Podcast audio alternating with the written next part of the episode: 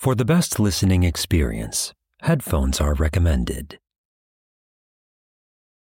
Warning: some material presented here may be sensitive or mature for younger audiences.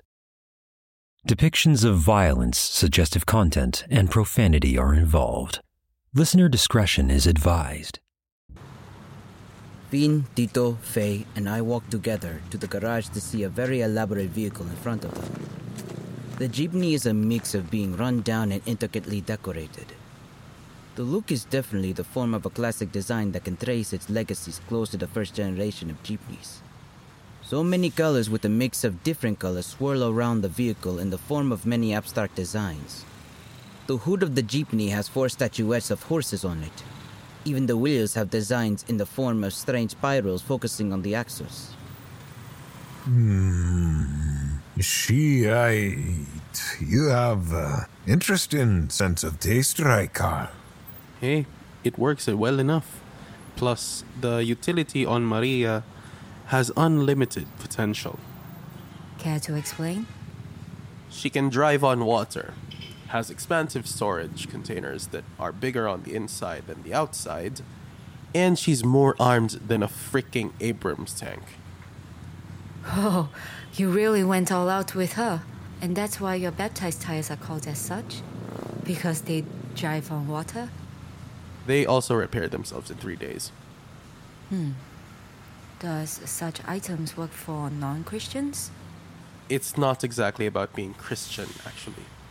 Blessed items of any kind are based on the principle, not necessarily on the will of a higher power. Though such powers set the knowledge of these blessings in place as a matter of convenience for their followers, but divine miracles and blessings function as ritualized links to call upon the natural laws of the universe to reassert themselves when certain types of magic circumvent... You know what? How about I give you a book later on that? Uh, thanks?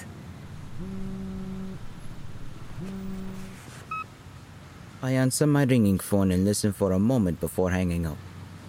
Guys, we gotta move. The organizers are starting the parade early because of weather conditions. Security is forming on the ground while the Tikbalang are guarding the rooftops. Our allies say the Aswang are already moving to their positions. Tito, stay with Reyna while Faye, Finn, and I head out now. As long as you know how to drive Maria. If you wreck her, you pay for the insurance. We can talk about this later.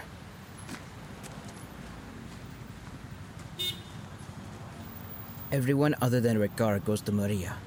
I start the engine, which roars loudly.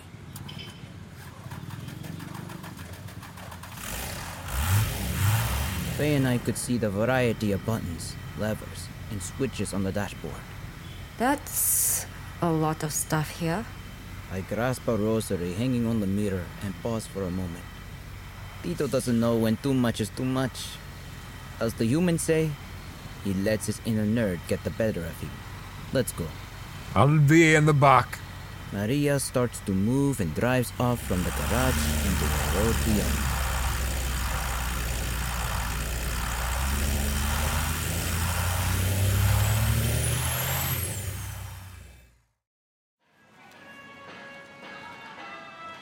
Music blares in speakers all over the city. The streets of Cebu are filled with its denizens. Many of them are marching with floats already on the move. The banners on the rafters are waving wildly in the wind. Many dancers in their traditional dresses are dancing, with some holding replicas of Santo Niño. More crowds of people start clustering together in the sidewalk.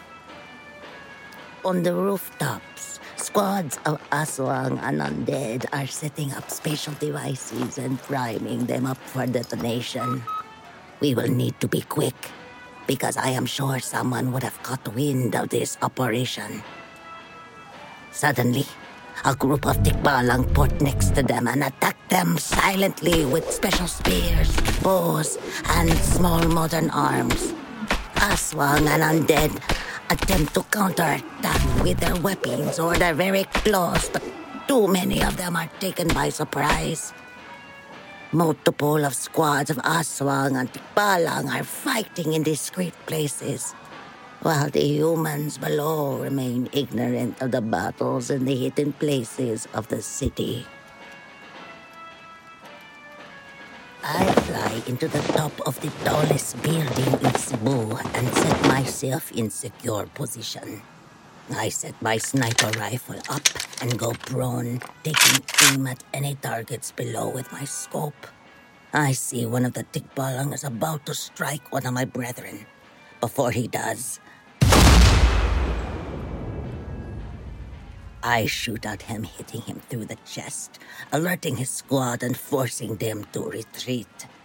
I send a message to my men through my communicator. Got your back. Keep yourselves out in the open. They know I can shoot from from afar. Salamat, Ate. The jeepney goes deeper into the city while trying to navigate to places where it is allowed to drive in. We look around to see if anything odd is happening around. Finn suggested earlier I bring the U S B drive, just in case it has information about disarming the bombs. Yasmin did a full analysis on the manifest, but she noticed it was based on a cipher the Aswang crime bosses used to communicate with each other. That is odd.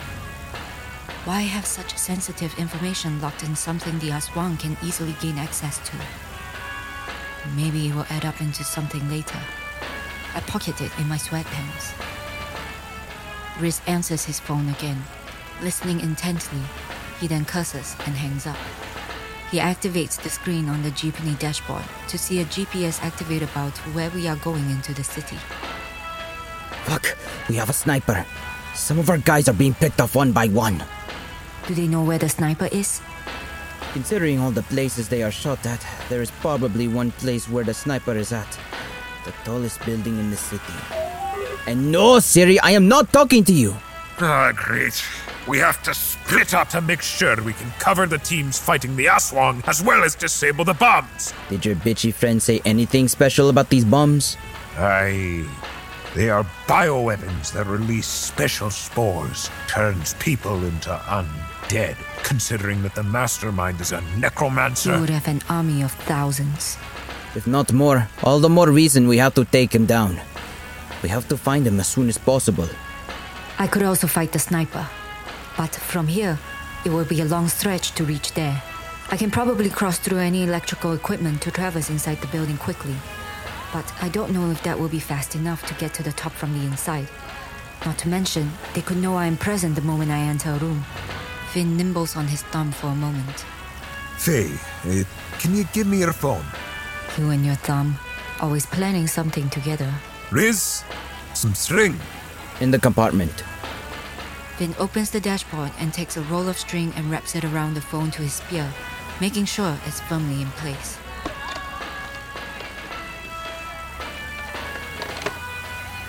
Riz, call your backup. I am going to throw this spear in the direction of that building. Can you tell them to take this spear and throw it as far as they can into the side of that building? We might have to chain out throws depending on distance. We have a plan to take down the sniper. I see one of the Tikbalang in battle, nod to me from the top of the building.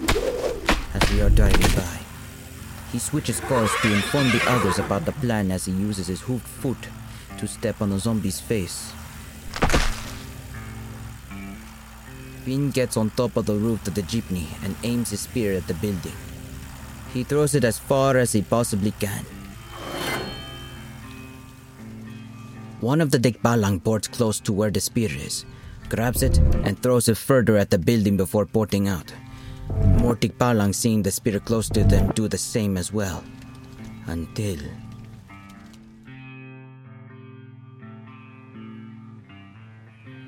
I hear something land right underneath the top of the building where I am.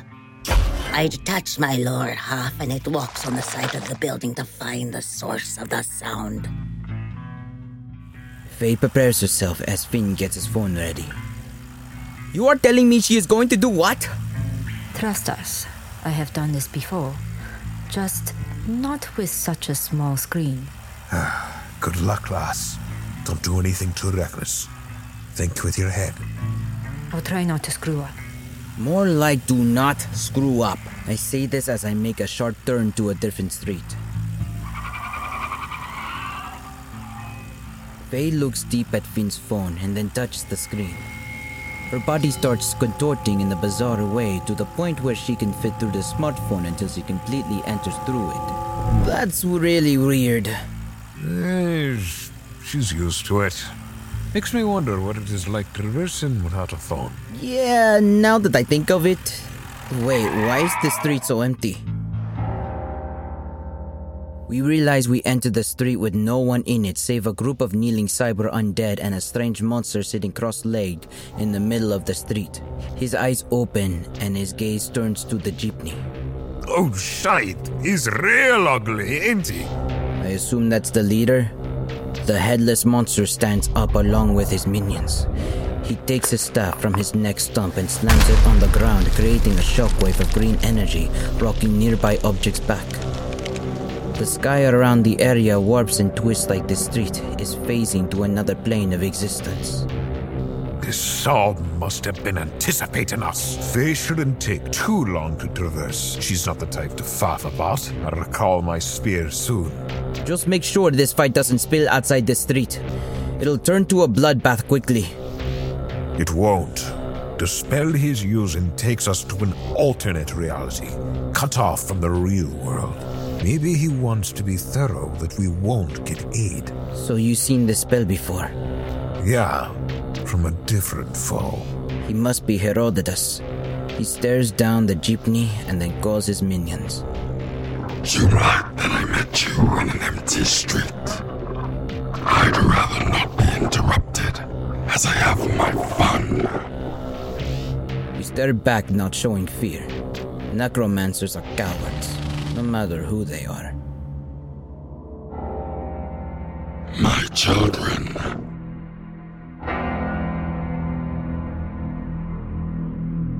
Feast. The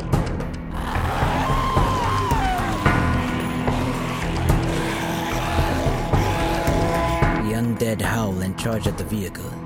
I counter the charge by flooring the pedal and attempt to ram at Herodotus, running over many undead. Herodotus managed to jump over the jeepney on its roof, denting it with his lantern. Finn climbs on the roof and engages the monster. I take a quick glance at Herodotus as he opens his mouth wide and green fire starts igniting from his throat and then breathes it out in the fiery blast. Finn dodges it in time by sidestepping to the right side while holding on the window of the jeepney side. Hearing the fire, I hit the brake pedal, disrupting Herodotus' channeling. The zombies swarm the vehicles at me. I'm quick to transform, then port out. I attack the zombies with my batons, while Finn climbs back on the roof while kicking Herodotus' left shoulder, causing him to stumble and drop his staff. Herodotus regains his stance, and with his hands and feet igniting in green flame, he attacks Finn with burning kicks and then a salvo of burning punches. Finn attempts to block the flurry of attacks, but the sleeves of his coat burn from the touch of the man-eater's attacks. He removes his coat and counterattacks with his own kicks and punches at the man-eater. Meanwhile, I continue to fight off the zombies who try to attack me with maws, claws, and the lasers coming from their eyes. I block and dodge most of them, but still receive cuts, slashes, and bite marks. Stance and attack more aggressively, hitting as many as I can while I port multiple times all over the mob. I take one and port myself and the undead out into the air. We fall, but I port out just as we land, while the zombies get splattered by the landing. I port to Finn, trying to strike at Herodotus with my batons. The man-eater reaches for his staff and blocks the attack. Suddenly, the monster ports out in a green light as well as reappears from inside a zombie, causing it to explode. Herodotus then takes another zombie and eats it whole. His whole body then ignites itself in green flame. I noticed Finn's burnt bruises. Yeah, uh, fighting him like this isn't going to work. You have any great suggestions? Now's the time. Give Faye more time, then I'll get my spear so I can engage him more easily. Herodotus breathes out more green fire at us, while the horde of undead charge at them.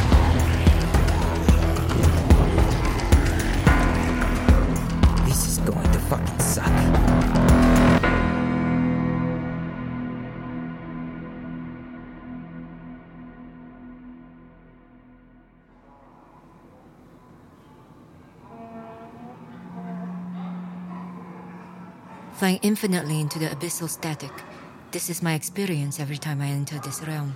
The chaos of image and sound of the black and white void can make it very disorienting to navigate.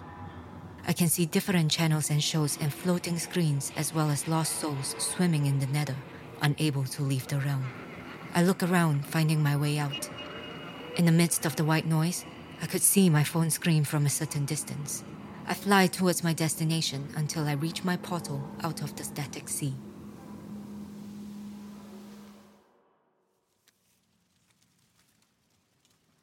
I come out of the screen in a warped and contorted way, as I notice there is a disembodied pair of legs trying to dislodge the spear. I throw up on the legs, causing it to fall until it manages to grasp a flagpole jutting out of the building. I see that my phone is busted from my entrance, but I can worry about that later. Too much is at stake.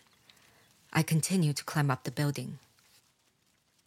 The lower half manages to find its footing and shoots a grappling hook that attaches to one of my legs.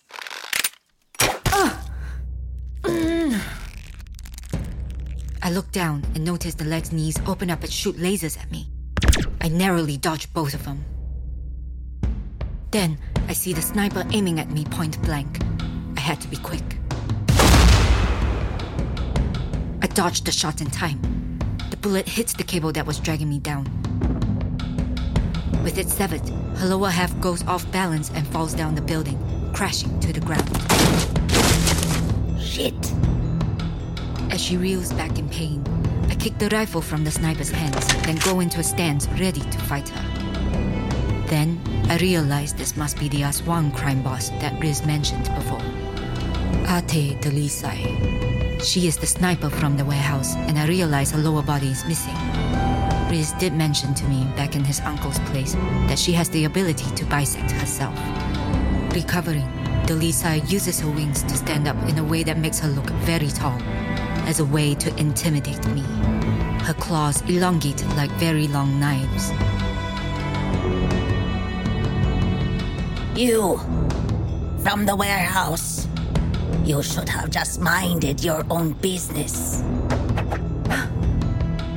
It's hard to ignore someone trying to blow up a city to make zombies. Not my plan, that ugly bastards. Even so, you know the entire country would take notice and try to hunt you and your kind down if you pull this off. I won't have to worry, but you should worry about yourself. Is it worth it though? To let thousands, if not millions, die? To make the Aswang known and vilified further? You do not understand us. The flurries don't stop from Delisai as I try to appeal whatever nature she has that doesn't want to do this. I know the government and those aware of your kind want you all dead. In fact, I am an exile as my homeland considers me unnatural. We are both unwanted by our homes. Delisai stops for a moment. If what you are doing is an act of revenge against humanity, I can understand that. I tried to commit revenge on all those that wronged me in life. Then why are you trying to stop me? Because why prove these people right about us? That we are monsters. We are monsters. We exist to make them live in fear. To make them know their place is a hostile world. She draws her claws and I duck as she scrapes the walls violently. Who says we have to live for that? That is not who I am. I know it is what I am. And if you remain in my way, I'll shred you like the rest. Delisai pounces at me, slamming me to the ground. No more talk. I don't know why you thought talking to me would work. So you are doing this for revenge? For yourself or someone important to you? Delisai pauses for a moment. She seems to be lost in thought. Would I want you to do all of this? Don't presume. I'm not. That is why I'm asking you. Thinking carefully about what is going to come next, Delisai considers her options. I am not asking you to change your ways. Just know this whole plan is not worth to everyone involved. You know, if I decide to listen to you, it is not going to change what is happening in the eyes of the authorities or my people. It won't make sense to turn back now. I know that Herodotus' bombs are Pinnacle technology, and so are his Thrall's implants. That much is obvious. Ate still holds me down, but if I can get through to her, maybe further bloodshed can be averted. And I can prove that to you.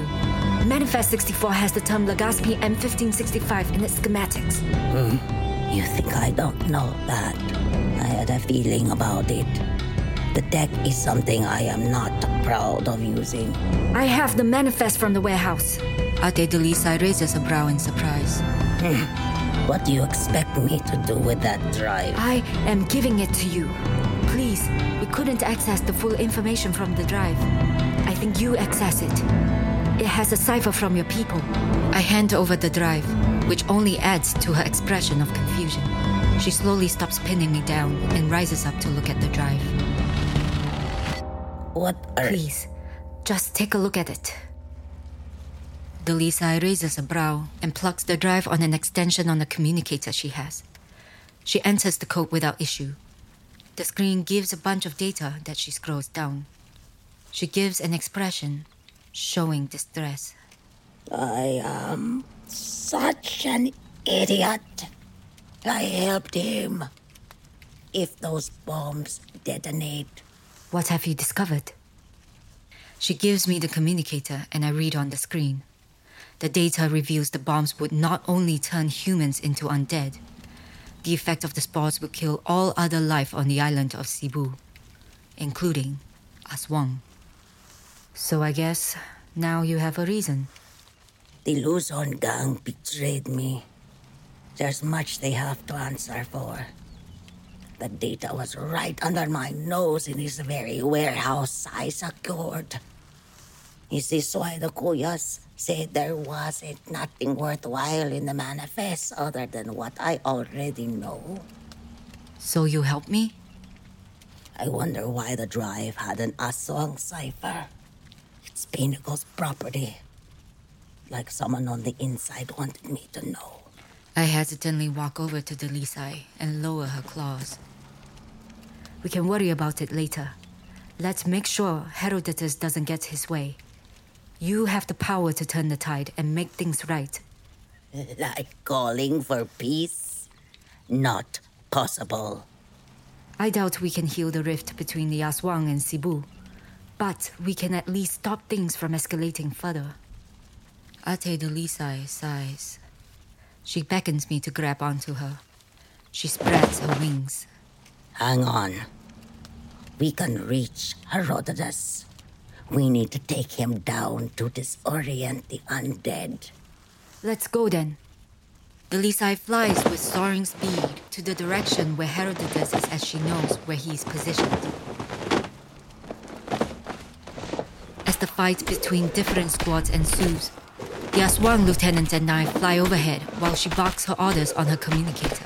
I could see an immediate effect as some Aswang pause from the fighting, hearing new orders. Some are confused, but ultimately retreat from their opponents. The Tikbalang are taken aback from the retreat, but nonetheless take the opportunity to destroy the undead and to extract the bombs from all over the city. We see the sky distort around an area of the city. As we closely enter, Delisai stops. Mm, I know this spell. Herodotus traps his victims before he claims them by cutting off the area to a different level of reality. How do we get in? You don't. Can you turn on your communicator? Delisai pauses in confusion, but she decides to follow my request. She turns on her device and I enter it and disappear back into the static. Finn and I fight off the undead while we take cover behind the jeepney from the fire-breath attacks of the man-eater. Herodotus then draws a twisted twin-barrel shotgun with leech-like protrusions and fires green shrapnel at the jeepney, causing it to rock back. How tough is this jeepney? Tough enough to survive most anti-vehicle munitions. How did your uncle... Don't ask. Gives me a headache. I am going to recall my spear. Hopefully Faye has reached her point by now. Finn calls upon his spear, which ports back on his hand. He throws it through the jeepney window and Herodotus the shotgun, destroying it. The beast roars as he slams his staff on the ground, creating a greenish shockwave that pushes everything, even the jeepney, away.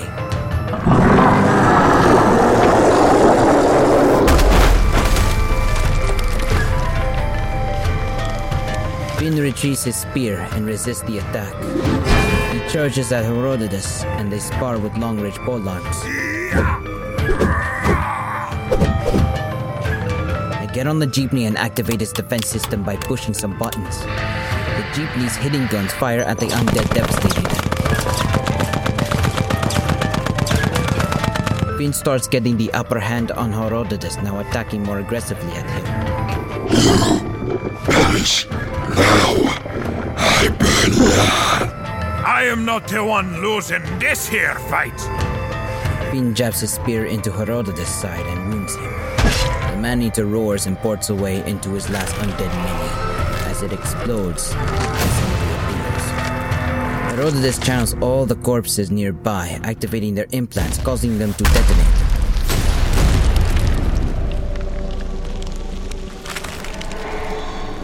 The bodies disintegrate, but a torrent of green energy mode starts getting absorbed by him. He starts becoming bulkier and even more monstrous from his transformation. Finn hurls his spear at the monster. It bounces off of him. Finn is caught by surprise as he gains his spear back. Am I losing this fight now? Finn, any more ideas? Kinda tough to think in the heat of battle! As Herodotus advances, I try to fire the jeepney's weapons at the monster, but they bounce off of him. Finn slowly backs up as Herodotus prepares for a fiery attack from his maw.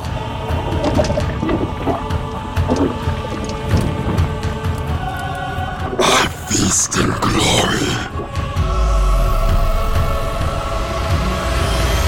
Suddenly, I see the T V screen on the jeepney explode as Faye bursts out to stand with us, ready for battle. Took you long enough. How are you both faring? Not great. The man-eater shoots green flame yet again. I port way to the side while Finn slams his spear to make his light shield. Faye faces through the flames and rushes to Herodotus. That's some guts right there. The man-eater attempts to stamp Faye with his burning fist. He misses and Faye slides underneath the monster. She turns and jumps on his back, where she faces her arm through his body and rips out his heart. God damn. The man-eater coughs acidic blood as he stumbles. Faye jumps off until he twists his body one hundred eighty degrees and grabs her. He throws her at the car, which she faces through it, but ends up becoming corporal and smashes into an electronics store. Oh, didn't she rip out his heart? Does he have more? The man-eater stands up and rushes me. I try to port behind, but he twists again. I port to the front again. Suddenly, his back opens up with a mouth and shoots more green flames. I teleport to the side, but he swiftly does a sweeping kick that I am too slow to dodge. I can't believe I just said that. The man-eater attempts to step away, but Finn attacks him from behind, catching his attention. I see Faye walking out with her torn hoodie holding a plasma screen T V monitor. She runs to us. The man-eater claws at Finn, who blocked his assaults with his spear. Faye rushes by Finn to Herodotus. She dodges his burning attacks and jumps into the maw of Herodotus, whose mouth is erupting in green fire. Though on fire herself, Faye touches the screen on the T V to activate what seems to be a portal. The beast tries to close his jaws on Faye with some of the teeth cutting into her ectoplasmic body. She concentrates as she contorts into the T V. Herodotus goes wide-eyed when he contorts as the T V inside his jaws caused him to be sucked into it.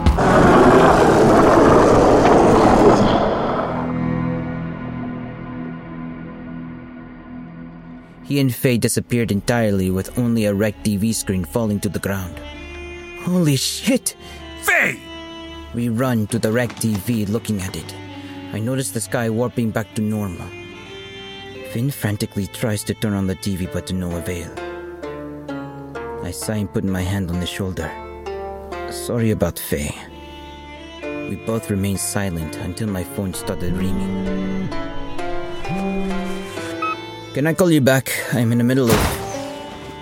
The phone explodes as Faye, in a mangled and wounded state, reappears from the phone, landing on me. She then throws up. Uh, happy to see her back. What does she have to do that? Ugh. Finn goes to hug Faye in her messed up state. Reckless again, us. Sorry. But it worked, didn't it? Where's Herodotus? Fiend starts snapping Faye's mangled body back together to make it easier to heal. These guys are weird, even for me. But I am glad they were around. Hopefully, gone for good in aesthetic. Didn't expect you to go through bringing someone into your realm. Herodotus was dangerous. I don't think we could easily defeat him, other than vanquishing him to some place where he can't endanger lives here. I am not sure how I can write this in the report, not to mention how you got here. Finn, no need to know right now. Let's just take it easy for now. What about the bombs? A fellow member of the Tikbalang tribe ports before catching us all by surprise. The bombs are disarmed, and the Aswang are retreating. I raise a brow and look to Faye. I suppose you had something to do with the Aswang retreating. Riz, can we just rest for the moment?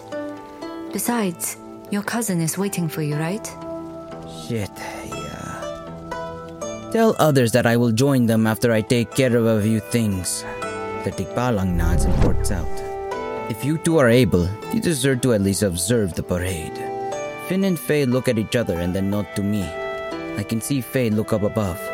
I look at her direction to also find to be a lower half of a body join the upper half of... A manananggal?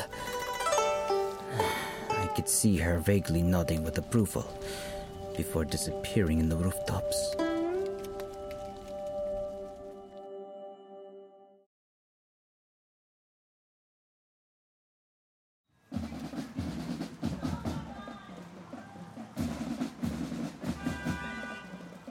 The parade continues without incident. The crowd continues to celebrate the closing parade of Sinulog. The Tikbalang organized their own party together, watching the parade from the rooftops. Riz, back in human form, finds Reina. They hug and both watch the parade together. Finn supports me as we watch the event unfold from the second floor of a building. I could see the little girl with the former human dog I let go watch the parade too. The girl notices me and waves back, smiling warmly. I wave back, smiling as well. The ending to our mission is much better than what happened in Brazil. Don't remind me. Remember, we are still on probation for that. Hopefully, our success here will a command lighten up a bit. We will have to explain all the details. And I have a feeling you haven't been forthright with me. The Aswang boss switched sides when she found out that the bombs would have killed the Aswang too. The manifest had some details specifically to allow an Aswang crime boss to access through a cipher. Why would Pinnacle's manifest allow an Aswang to have access to their files? I think someone on the inside wanted her to know. Like, this was part of a plan. I wonder who that would be. Finn, we can get there when we get there. Can we at least make this moment a small relief from all the action? I didn't expect someone like you to be tired. You know what I mean. Finn and I hear footsteps as a tourist comes by and leans on the railing looking at the parade. Nice sight, isn't it? Finn could tell I am caught off guard by the new arrival. You know him? Hey, Jim's the name. Enjoying the festival? Somehow, I had a feeling I would see him again. Though I say otherwise. Um, yeah, we are. Didn't expect to see you again. Well, I was busy with work for the last few days, but I managed to get the time off for this special occasion. But I'm more concerned about you. You look really beat up. It's nothing special. Just an accident. You're taking it very well. Your clothes are ripped up, and I can see you're bandaged up here and there. Nothing special about multiple injuries. What's your business with us, Jim? There's going to be a time where I need your help. Finn and I look at each other, confused. Our help? Yes. I made a deal with Aegon for aid. While we are on the second floor talking, I see from the side of my eye Reyna looking on from below. She has a quick glance of Jim before turning to Riz, and they continue watching the parade. Odd. Hmm. So, you aren't just a tourist. Wasn't it obvious? It was very obvious. I do tend to stick out like a sore thumb. But I'll be leaving this country soon. Lots of plans within plans. You and your allies will be called to action very soon. The world is in the midst of falling apart, and the right kind of people will be needed to take on the threats to come. The question is, do you have what it takes to face what's out there? Jim said that last sentence with a sense of foreboding. Finn and I have been through much. Whatever happens, we will be there. Hmm. That is what I like to hear. Enjoy the parade, and Viva Pete Senor, you two. Jim walks away, and I see the back pocket of his pants a wallet that has the symbol of Pinnacle, a triangle with yellow outlines with lines inside nearly reaching each other. They look like hands praying to a god. He looks back and winks at me before going down the stairs. Finn looks at me strangely. I think you have some explanation for me. Yeah, a lot. From a distance, thanks to my acute vision, I can see Reyna text on her phone to an unknown number saying only three words. Words that make me feel that I will have to keep an eye on her and Jim. Magnus is here. Magnus? Family that owns Pinnacle and the other corporations that dominate our world? I think we have brought ourselves the attention of some big players. As the parade died down, I told Finn that I could support myself and that I wanted some time alone. Finn would go down to meet Riz and Reyna while I went to the roof.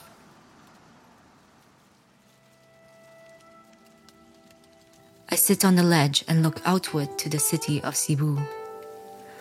So much has happened in a few days. I met new enemies, but I also met new friends as well as those who seem to play both sides. The sun is setting, and I could still feel the subtle sting of the sunlight upon me. However, I am happy I can feel it at all. It just shows I am not numb, and I refuse to not feel anything, even if it hurts physically or emotionally. Even in death, I am still human, and I have come to terms that I am here to stay among the living. There's more to the world I have yet to see, and the more I do these missions, the more I realize my curse is a hidden blessing, a second chance to do good, and be around people that I can proudly call my friends. I see Riz come up and sit next to me, smiling. We say nothing to each other as we look at the horizon.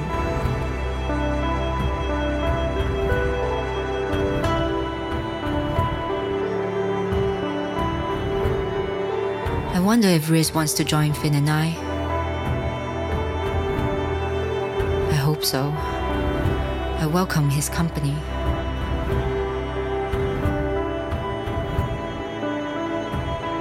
Whatever happens next, good or ill, the adventure continues.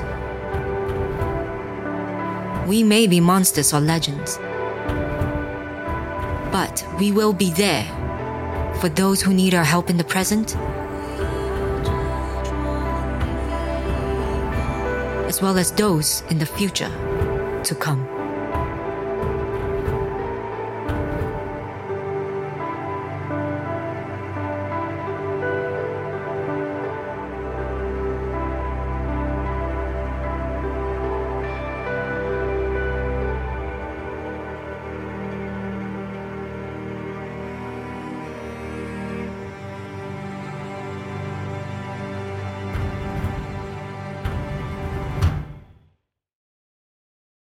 Project Gnosis was more a culmination of a couple of concepts I thought about as far as my time in high school.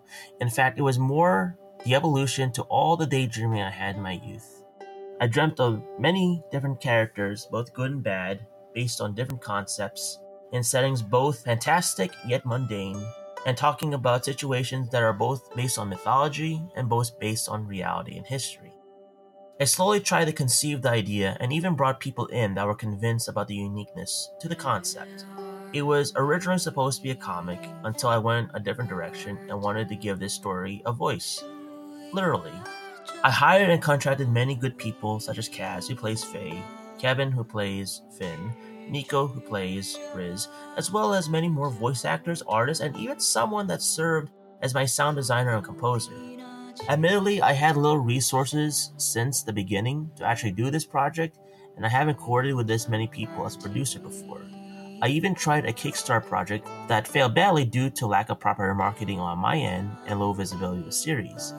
Yet despite everything, I never really gave up. Even though I had some bumps in the road, I still wanted to commit through with it because even if I wasn't getting much back, I was really passionate to make this come to be, come alive. And I get that I have to refine the series further in terms of storytelling and production, but I see this whole experience that took a year to make as a rewarding lesson of what to do and not to do. The best part is that I reached my goal in the end, and at least closed a chapter both for the story and my life. I plan to do more with this setting because Season one was only meant to be an introduction to the world and the characters, but I really want everything to kick off next season. Perhaps in time, I will get more notice of what I'm doing and maybe get more support in the long run. In the meantime, I thank you so much to all those that listened to the story so far. If you'd like to see more of these made, please support us for future seasons. On our Anchor F M page, we have a donation button to send money if you really want to see more of this happen. We also have a Patreon that we can share bonus content as well as allow for input for future chapters. While Season one is about to end, I hope to continue making this story go further. Perhaps in time, it'll become something even more special. This is Matt, signing out.